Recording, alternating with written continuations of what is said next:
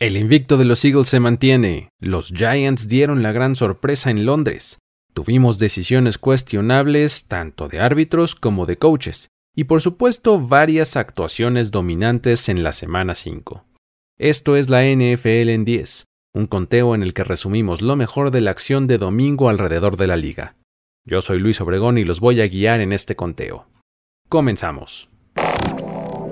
Comienza la cuenta regresiva para el podcast que resume la acción de tu fin de semana NFL. La NFL en 10. La NFL en 10. Con Luis Obregón. Número 10. Cuestionable decisión arbitral en Tampa Bay. Grady Jarrett capturó a Tom Brady detrás de la línea de golpeo en tercer down, ofreciéndole así a su equipo la oportunidad de remontar el marcador con un poco más de 3 minutos por jugar y una diferencia en el marcador de 6 puntos. El problema es que lo que ante los ojos de prácticamente todos fue una jugada heroica de Jarrett, para los oficiales fue una rudeza al pasador, lo que le dio primero y 10 automático al equipo de Tampa Bay que consumió el resto del reloj y selló la victoria 21 a 15. Por supuesto que podemos señalar el hecho de que exactamente una jugada antes, los oficiales no marcaron una interferencia de pase clara del corner D. Alford que hizo contacto con Scotty Miller antes de que llegara el balón a sus manos. Es por eso que resulta siempre tan difícil señalar una sola marcación arbitral como la causa para la que un equipo gane o pierda. Eventualmente las marcaciones o no marcaciones terminan balanceándose, ya sea en el corto o en el mediano plazo. De inicio vimos un partido que empezó lento, en el que ninguno de los equipos pudo anotar en el primer cuarto. El segundo y tercero fueron completamente de los Buccaneers, que anotaron 21 puntos sin respuesta. Y fue hasta el último, en el que los Falcons pisaron el acelerador y anotaron los 15 que pusieron en el marcador, pero el mencionado castigo les impidió tener el balón una vez más para completar la remontada. El ataque de Tampa Bay sigue sin convencer del todo, sin embargo es eficiente. Tom Brady lanzó para más de 350 yardas y un touchdown, encontrando a siete receptores distintos en el camino. Lo curioso es que fue Leonard Fournette el líder receptor, con 10 unidades para 83 yardas y la mencionada anotación. Por supuesto que su defensiva sigue imponiendo condiciones. En esta ocasión registraron 5 sacks y 10 golpes al quarterback y ninguno de los receptores rivales llegó siquiera a las 40 yardas. Lo mejor de los Falcons fue su juego terrestre, donde acumularon 151 yardas, de las cuales el mismo quarterback Marcus Mariota sumó 61, más las otras 45 de Tyler Allegier, ahí fueron avanzando. El resultado del encuentro sin duda es relevante, ya que ambos equipos llegaban con un récord de 2-2 y ahora los Buccaneers con 3-2 están al frente del sur de la NFC. Número 9. Dominio de los Bills de principio a fin. El primer partido como titular del quarterback Kenny Pickett se vio completamente arruinado por la actuación aplastante de su rival.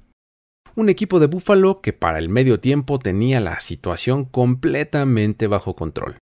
Para ese punto del juego, Josh Allen ya había lanzado 370 yardas y 4 touchdowns, mientras que la defensiva había permitido únicamente 134 yardas y 3 puntos.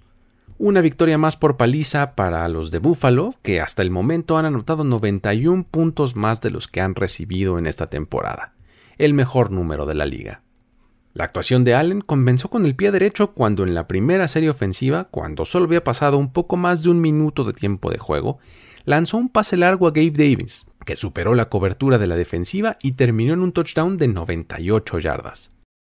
Esta jugada está empatada como la más larga en la historia de la franquicia, y es la más larga que se ha presentado en la liga desde la semana 1 de 2016, cuando Drew Brees encontró a Brandon Cooks para un touchdown así de largo. La tarde para Allen terminó al inicio del último cuarto y se despidió con una serie ofensiva de touchdown de dos jugadas que culminó con un acarreo para anotación del novato James Cook. Hasta ese momento acumuló 424 yardas por pase, más otras 43 por tierra para 4 touchdowns con lo que elevó su total de anotaciones en la temporada a 16. Por su parte, la defensiva fue de lo más eficiente, limitando los ataques de Pittsburgh y frustrándolos continuamente.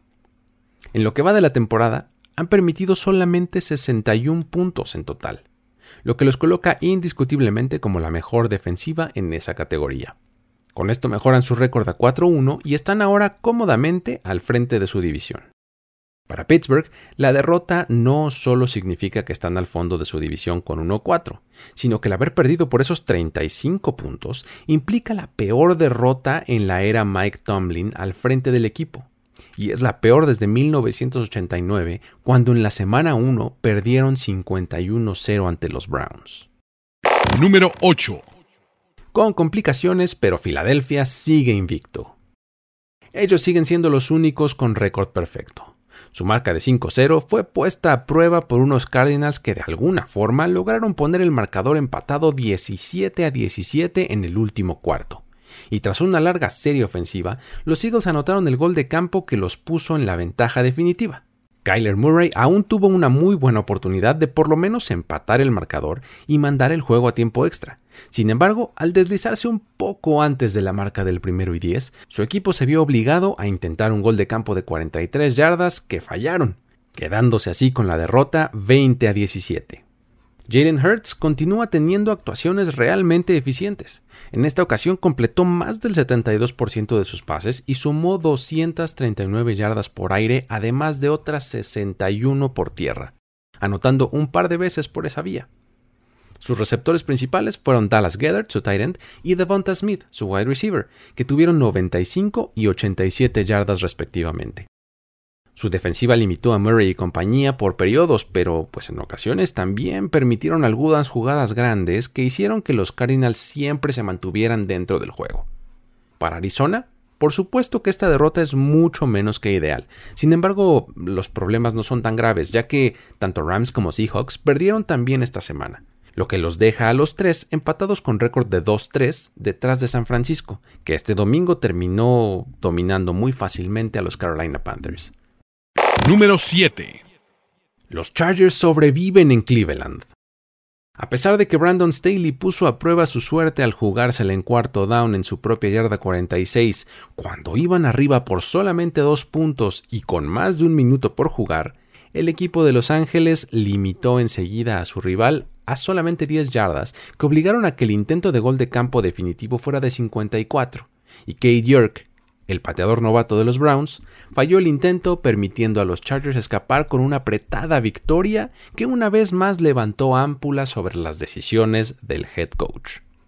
Como lo ha sido casi siempre con Staley, cuando se revisan los modelos de probabilidad de victoria, sus decisiones normalmente terminan siendo respaldadas. Es decir, los números aprueban que haya decidido ir por esa yarda que le faltaba, sin embargo, los muchos cientos de años combinados de gente que estaba viendo el partido saben, porque así se ha hecho siempre, que si estás arriba en el marcador y queda poco tiempo en el reloj de juego, lo más importante es preservar la ventaja y ponerle la presión al rival con un despeje que los encajone. Afortunadamente para él, la patada fallida le da un poco de correa por haberse quedado con la victoria ya que de lo contrario la conversación habría subido mucho de tono y habría hecho que las actuaciones muy buenas de su equipo hubieran pasado a segundo término. Por ejemplo, Austin Eckler tuvo por segundo partido consecutivo una gran actuación, registrando 173 yardas por tierra con un touchdown en 16 acarreos, además de que agregó otras 26 yardas recibiendo con una anotación más. Mike Williams, por su parte, tuvo también una gran tarde en la que consiguió 134 yardas en 10 recepciones y lució imponente. Del lado de los Browns, no podemos dejar de destacar lo hecho por Nick Chubb, quien tuvo otro partido increíble. Esta vez fueron 17 acarreos los que se llevó y llegó a las 134 yardas con un par de touchdowns. Hasta el momento es el número uno en acarreos, en yardas por tierra, en touchdowns por esa vía y el segundo en promedio de yardas por acarreo entre los corredores de la liga. Además de ser el único jugador en tener más de 100 yardas totales en cada uno de los encuentros de este año. Definitivamente está en modo intratable.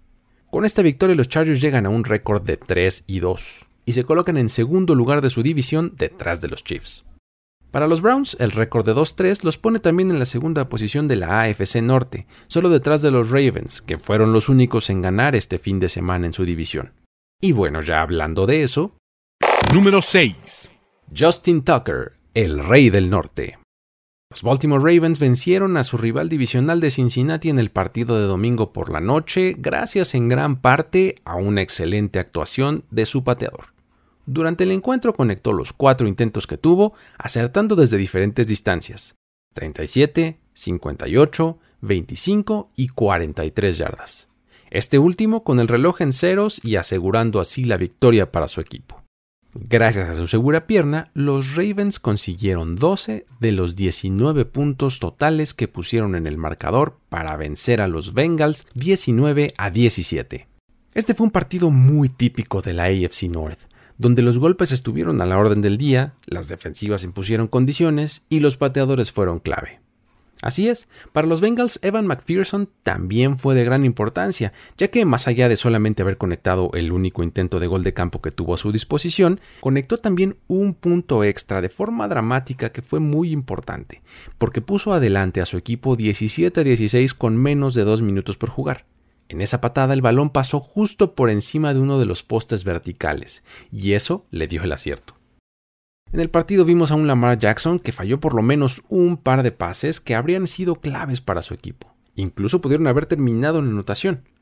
En ambos casos tenía completamente solo a su receptor y el balón quedó demasiado largo.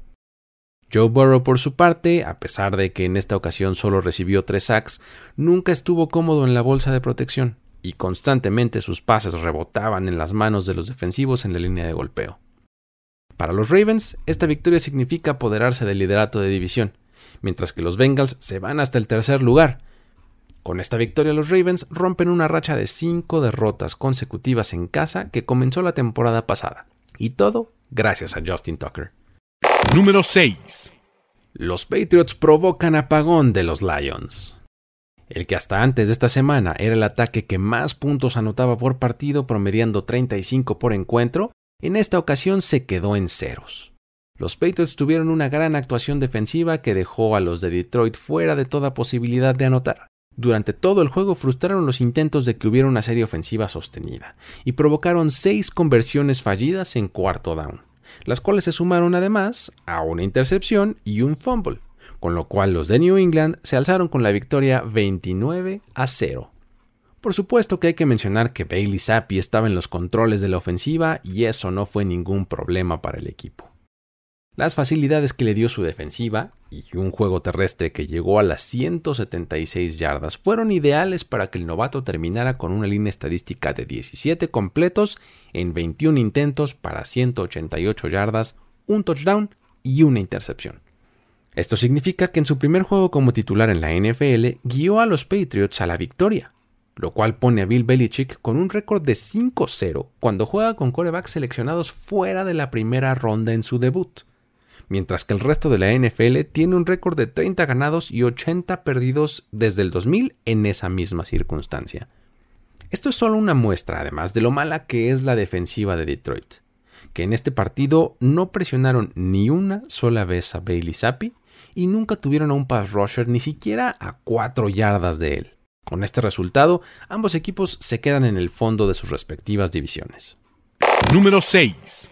Los Vikings controlan el norte.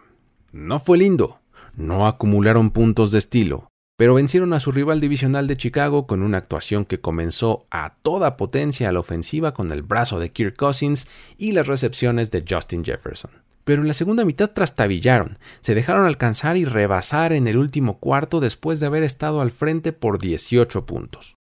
Finalmente, fue la defensiva por la vía de Cameron Dantzler quien literalmente le arrebató el balón a Irv Smith, quien aseguró el triunfo 29 a 22 para los de Minnesota, y con eso se ponen arriba en los standings de su división. El inicio vertiginoso puso a Jefferson con 7 recepciones y 91 yardas tan solo en el primer cuarto. Para el medio tiempo, había atrapado los 10 pases que le habían lanzado para 138 yardas lo cual es la mayor cantidad para un receptor de los Vikings desde 1995. Para el final del encuentro, sus números llegaron a 12 recepciones para 154 yardas y una conversión de 2 puntos, y como si no fuera suficiente, agregó un pase lanzado de 23 yardas. Dalvin Cook tuvo 94 yardas por tierra y 27 más por aire, agregando dos anotaciones. Para Chicago, esta ha sido sin duda su mejor actuación en lo que va de la temporada. Justin Fields mostró buenos momentos lanzando y corriendo, llegando a las 255 yardas totales con un pase de touchdown. Darnell Mooney tuvo una recepción que estará en todos los videos de highlights de la semana y David Montgomery estuvo muy involucrado en el ataque. Con dos ganados y tres perdidos, los Bears están ahora en el tercer lugar de su división. Número 3. Un touchdown, la medida máxima de la defensiva de los Cowboys. Una vez más permitieron solo eso a su rival. En esta ocasión fueron los Rams quienes encontraron la zona de anotación únicamente en una ocasión, agregando así un partido más a la racha que inició en la semana 1, en la que el cuadro coordinado por Dan Quinn sofoca a su rival permitiendo solo un touchdown. La versatilidad para hacer jugadas y presionar al quarterback de Micah Parsons, además de los robos de balón, son la constante para que este equipo lleve al momento un récord de 4-1 y luzca como un rival de temer. En lo que va del año, siguen sin permitir que su rival llegue a los 20 puntos y en los cuatro partidos que han ganado de forma consecutiva promedian 13.2 puntos por juego. Las últimas dos series en las que la defensiva estuvo en el terreno de juego terminaron en entrega de balón. Primero Matthew Stafford, con presión en la cara, lanzó un pase que terminó en las manos de Malik Hooker.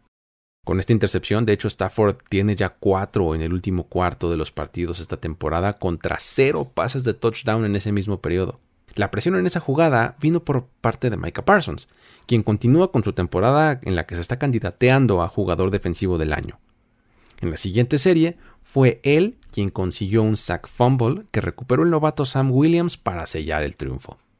Pero eso no fue todo, ya que desde la primera serie ofensiva de los Rams, la presión le llegó a Stafford y de Marcus Lawrence provocó un fumble que él mismo recuperó y lo llevó hasta la zona de anotación.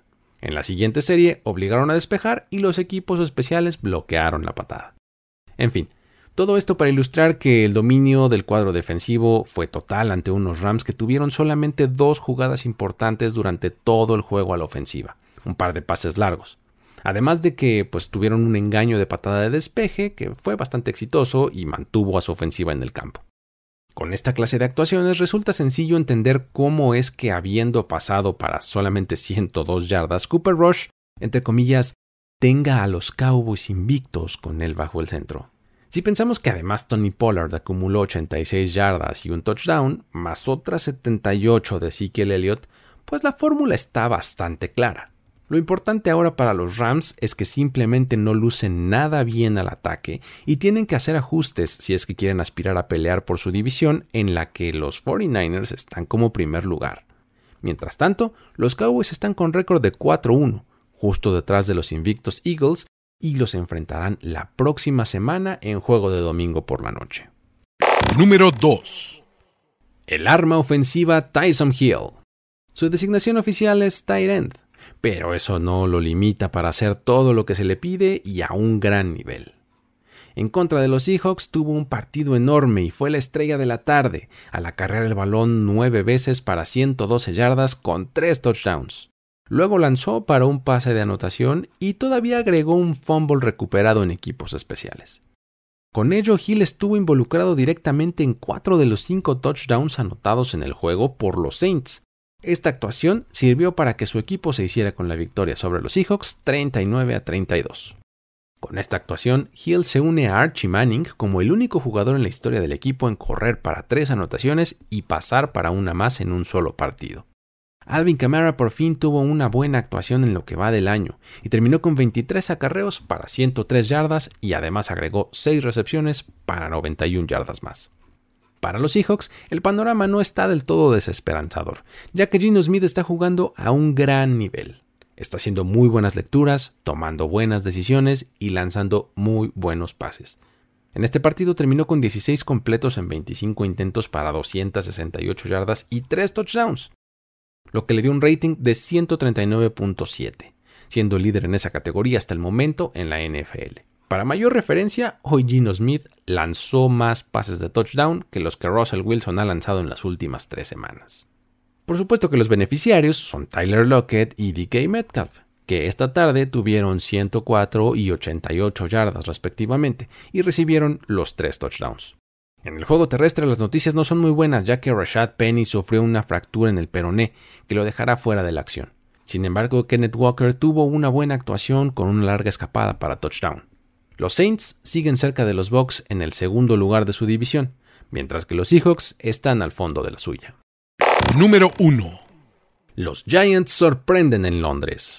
Cuando pensamos que este equipo tendría una mejora este año, seguramente pocos visualizaron un inicio de 4-1, pero es justo así como están. Gracias a un tremendo trabajo de coaching de Brian Dable, este cuadro simplemente ejecuta e impone condiciones. En esta ocasión, a pesar de las lesiones en sus jugadores de habilidad más importantes, mantuvieron el curso y sacaron una muy poco anticipada victoria ante los Packers 27 a 22, con lo que se mantienen en la pelea en una muy competida división este de la Conferencia Nacional. Este récord de 4-1 es el mejor que han tenido en los primeros cinco juegos desde que en 2009 comenzaron invictos la temporada.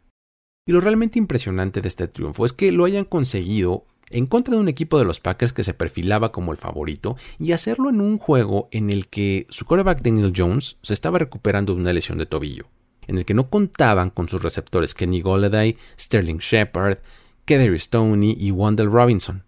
Y además, Saquon Barkley salió por un rato con una posible lesión. Todo esto solamente en la ofensiva, porque en la defensiva no contaban con Leonard Williams y con Asiso Yulari, además de que Dory Jackson abandonó el encuentro. Con todo esto, o sea, así con piezas de repuesto, frustraron el ataque de los Packers y no le permitieron ni un solo punto en toda la segunda mitad. Mientras que ofensivamente fueron bastante efectivos y se recargaron en lo que tenían a la mano. Darius Layton, Marcus Johnson, ellos fueron por ejemplo los dos principales receptores, mientras que Saquon Barkley rebasó por tercera vez consecutiva las 100 yardas totales, acumulando 70 por tierra y 36 por aire con un touchdown. Con esta derrota los Packers se quedan atrás de los Vikings en segundo lugar de la NFC North, mientras que los Giants están empatados con los Cowboys en récord y en tercer lugar del este de la Nacional. La NFL en 10. Así llegamos al final de este conteo. Para más información y análisis sobre estos y el resto de los partidos del domingo, te invito a que visites nfl.com diagonal mundo, donde encontrarás piezas escritas y originales en español. También a que te suscribas al canal de YouTube de Mundo NFL y por supuesto no dejes de suscribirte al feed de este podcast. Mi nombre es Luis Obregón y a título personal me puedes encontrar en Twitter como arroba el buen Luigi para seguir ahí la conversación sobre estos y muchos otros temas. Esto fue la NFL en 10. Hasta la próxima. Ya eres parte de la conversación NFL de esta semana. La NFL en 10. La NFL en 10. Conductor y productor ejecutivo Luis Obregón. Voz en off y diseño de audio Antonio Sempere.